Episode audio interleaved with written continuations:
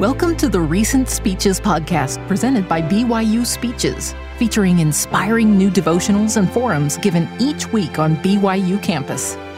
Be sure to check out our other podcasts by searching BYU Speeches wherever you get your podcasts or by visiting speeches.byu.edu slash podcasts.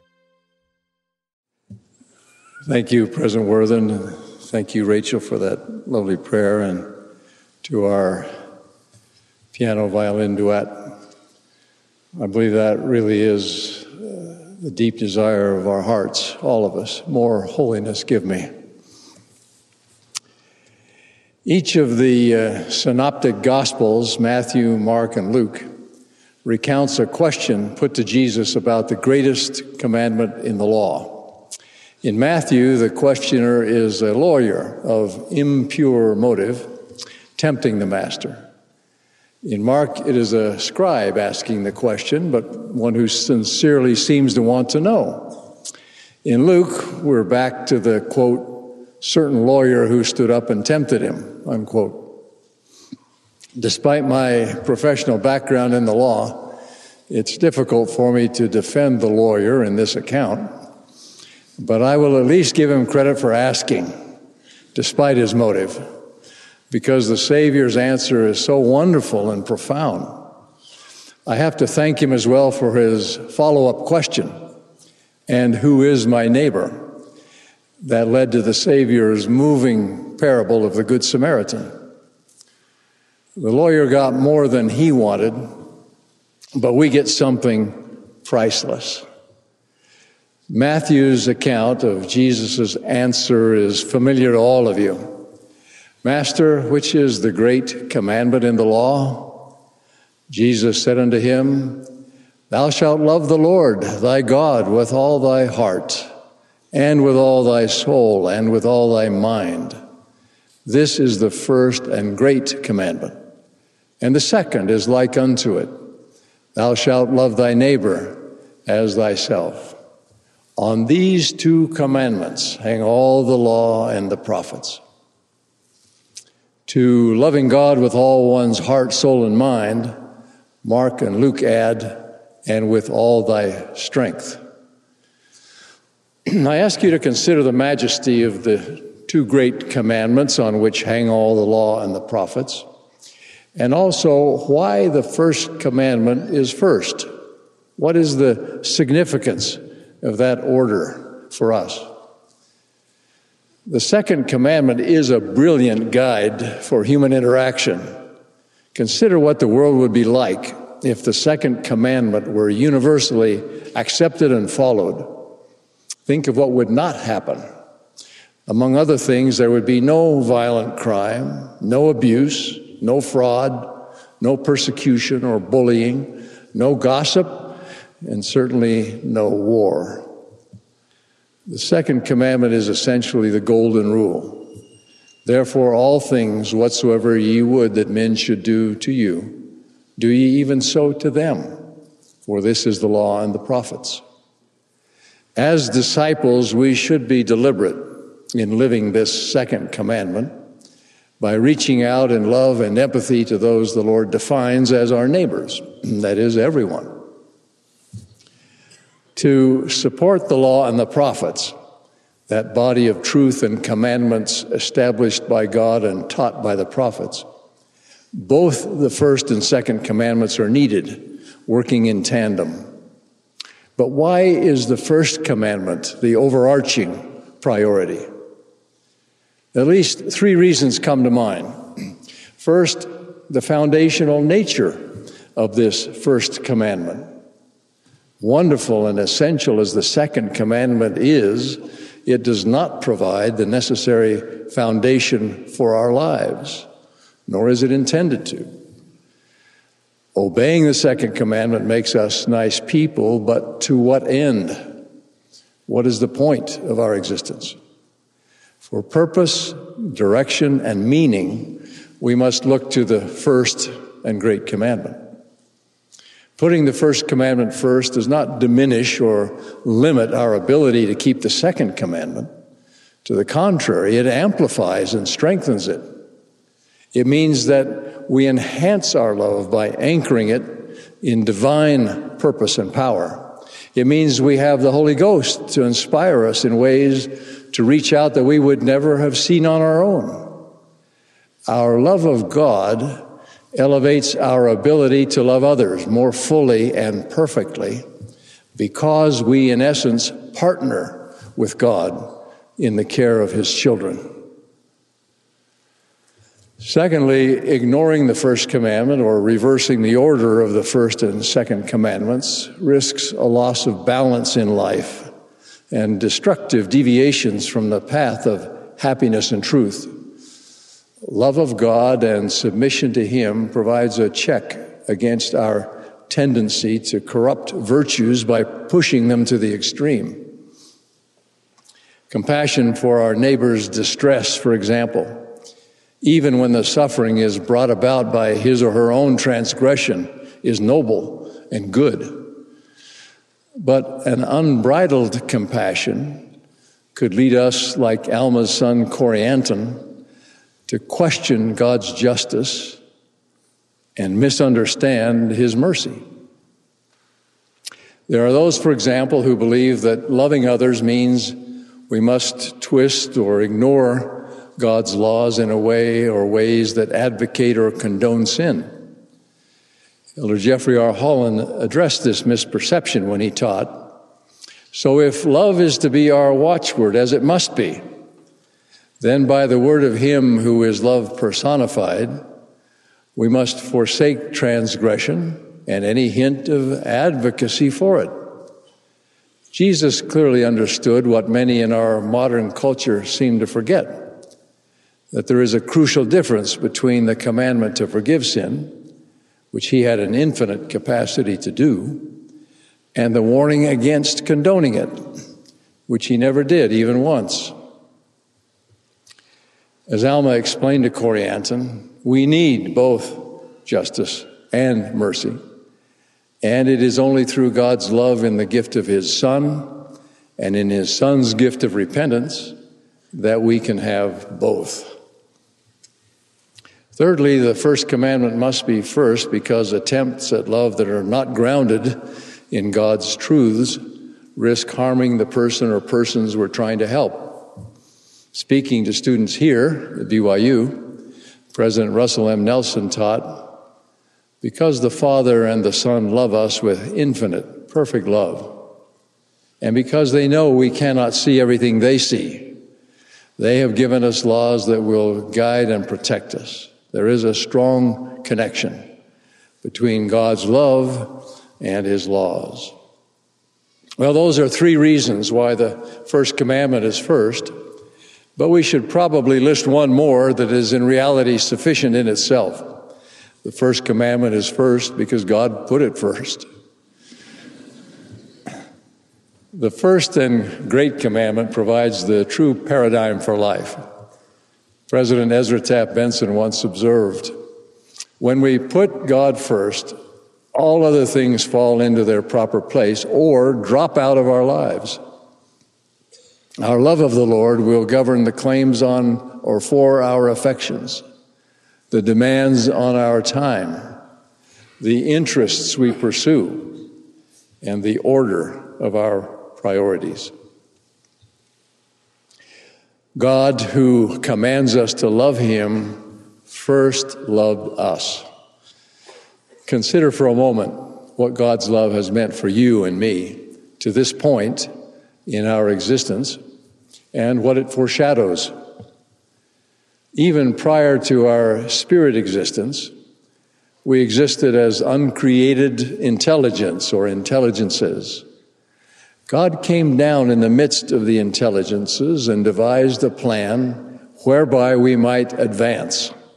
In the words of the prophet Joseph Smith, quote, God himself finding he was in the midst of spirits or intelligences and glory, because he was more intelligent, saw proper to institute laws whereby the rest could have a privilege to advance like himself. Unquote. As you know, his plan encompassed our becoming his spirit children, which was a glorious step forward, our first estate. Then he established the path wherein we might have the physical added to the spiritual, a second estate, essential to obtaining the fullness of being and glory that God Himself enjoys. It required the creation of an earth as the setting of a probationary estate, a spiritual and a physical death, and a Savior to redeem and resurrect us. In all of this, God gave us the agency to choose and has prepared greater and lesser outcomes and blessings according as we might choose. Thus, beginning from our primal state as intelligences, our Heavenly Father has centered Himself and His work in us, in our immortality and eternal life. He sees it as His work and glory to do so. I don't believe He had to do any of it. So, why has he done this for us? What is his motivation? Can it be anything but love? Clear evidence of this is the gift of his Son. For God so loved the world that he gave his only begotten Son, that whosoever believeth in him should not perish, but have everlasting life. Is it too much to ask that in return, we center our lives in God and love Him as He has loved us with all our heart, soul, mind, and strength. How can we resist His love for us and withhold our own love from Him, knowing that our love of God is the key to our own happiness? If we love God with the full measure of our heart, soul, mind, and strength, our focus in life will be to fulfill His desires. no being, of course, has done that more fully and perfectly than our exemplar Jesus Christ, who once observed, The Father hath not left me alone, for I do always those things that please Him. His highest priority was and is to glorify the Father. That highest priority, that highest loyalty enabled Jesus to see his atonement through to its completion, to drink that bitterest of bitter cups to the very last drop. In this greatest and literally superhuman sacrifice, the intensity of the Savior's suffering caused myself, he said, even God, the greatest of all, to tremble because of pain, and to bleed at every pore, and to suffer both body and spirit. And would that I might not drink the bitter cup and shrink. Nevertheless, his love for and desire to glorify the Father surpassed the incomprehensible suffering. In the Lord's own words, nevertheless, glory be to the Father. And I partook and finished my preparations under the children of men. As Christ hung upon the cross, our fate, our immortality, our eternal life hung in the balance.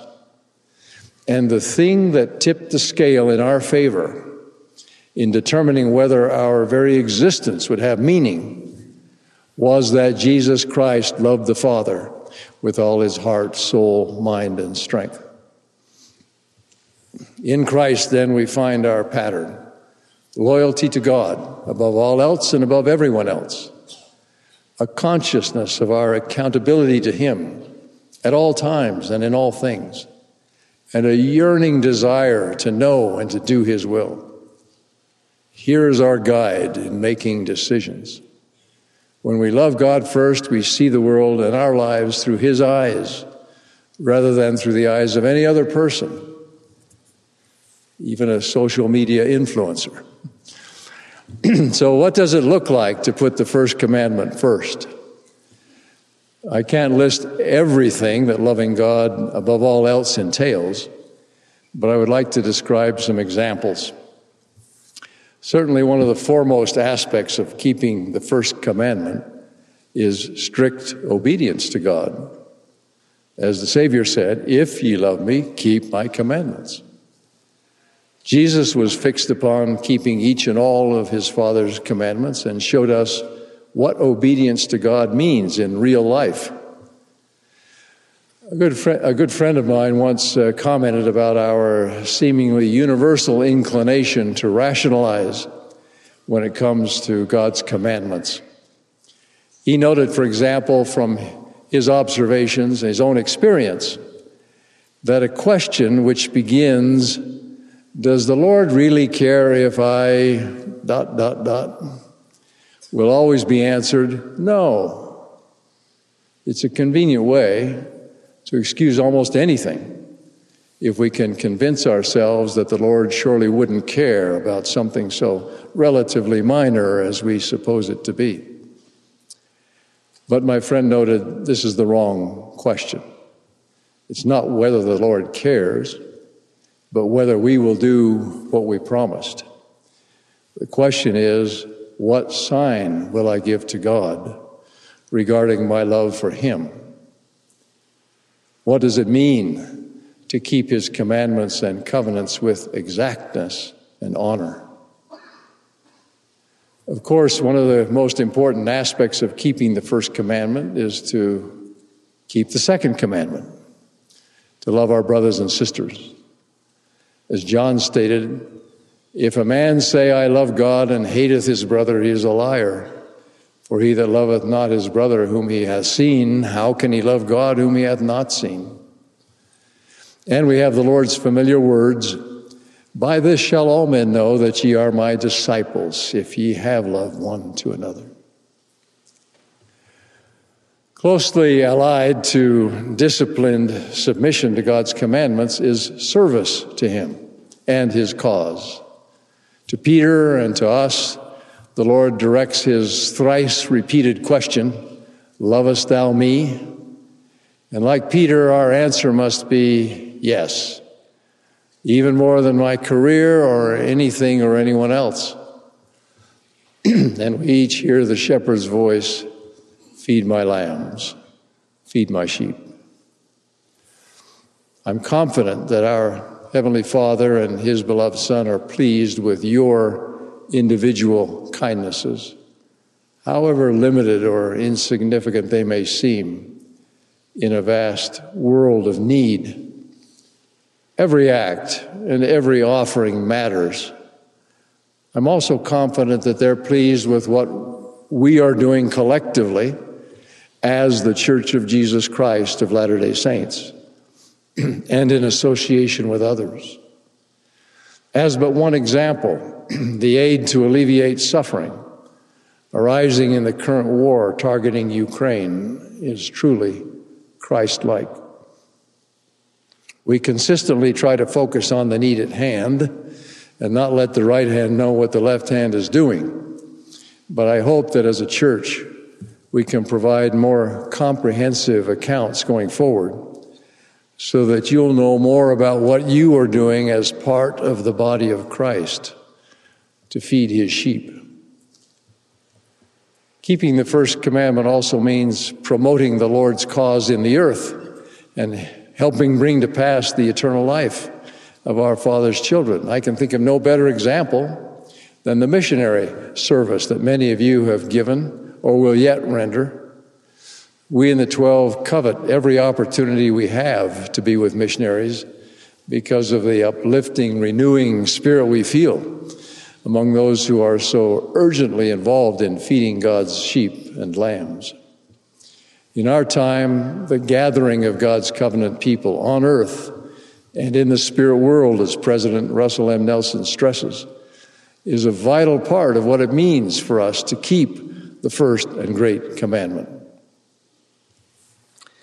Another way we put the first commandment first is quite obvious it is to call upon God in prayer and to feast upon His Word for understanding and direction. We want to know and do what He wants. We want to know what He knows. We want to learn all that He will teach us as His disciples. We want personal revelation. Amulek urges us to cry to God in the name of Christ for mercy, to cry over our household, which at the moment for many of you may be a household of one, but it will grow, to cry over our fields and flocks, which could be crops and sheep, but more likely at the moment are studies and employment. He urges us to cry unto God against the power of our enemies and the influence of the devil. Quote, and when you do not cry unto the Lord, let your hearts be full, drawn out in prayer unto him continually for your welfare and the welfare of those who are around you. Nephi tells us to feast upon the words of Christ. And behold, the words of Christ will tell you all things what you should do. It is a remarkable endowment in our day to have so much of the written Word of God available at our fingertips, constantly accessible to us individually, as well as the current teaching of prophets and apostles published in a variety of formats and languages. It's unlike any other time in the world's history. Ask yourself, what does God intend by this? I love prayer. I love the scriptures. I want all the light and knowledge that my Heavenly Father is willing to give me. I know He's no respecter of persons, and He'll give both you and me all that we will prepare ourselves to receive. Love God so thoroughly that you will pursue constant communication with Him by the means He has ordained. And remember, President Nelson's example keep a record of what you receive through the Holy Spirit and act accordingly. Let me mention just one more way we enshrine the first commandment as first in our lives. It is to live with a sense of accountability to God, accountability for the direction of our lives and for each day of our lives. That means resisting and overcoming temptation, repenting and forgiving, combating selfishness, taking upon us the name of Christ, and developing the character of Christ. It means watching even our thoughts and words as well as our actions.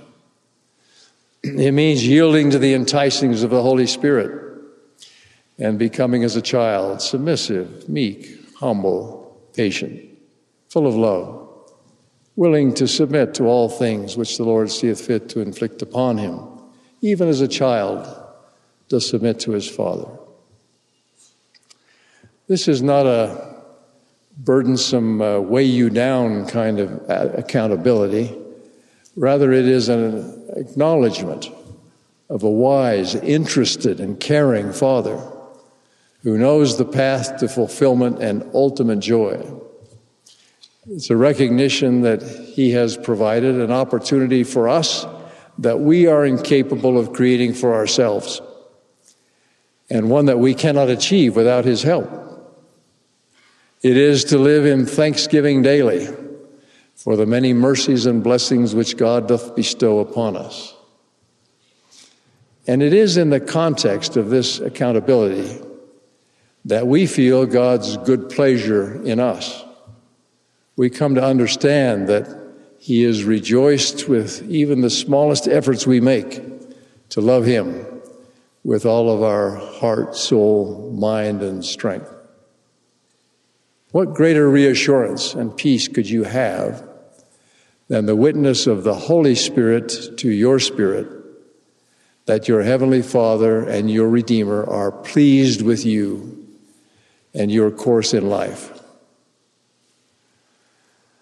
The bottom line is that God commands us to love Him because of what He knows it will do for us.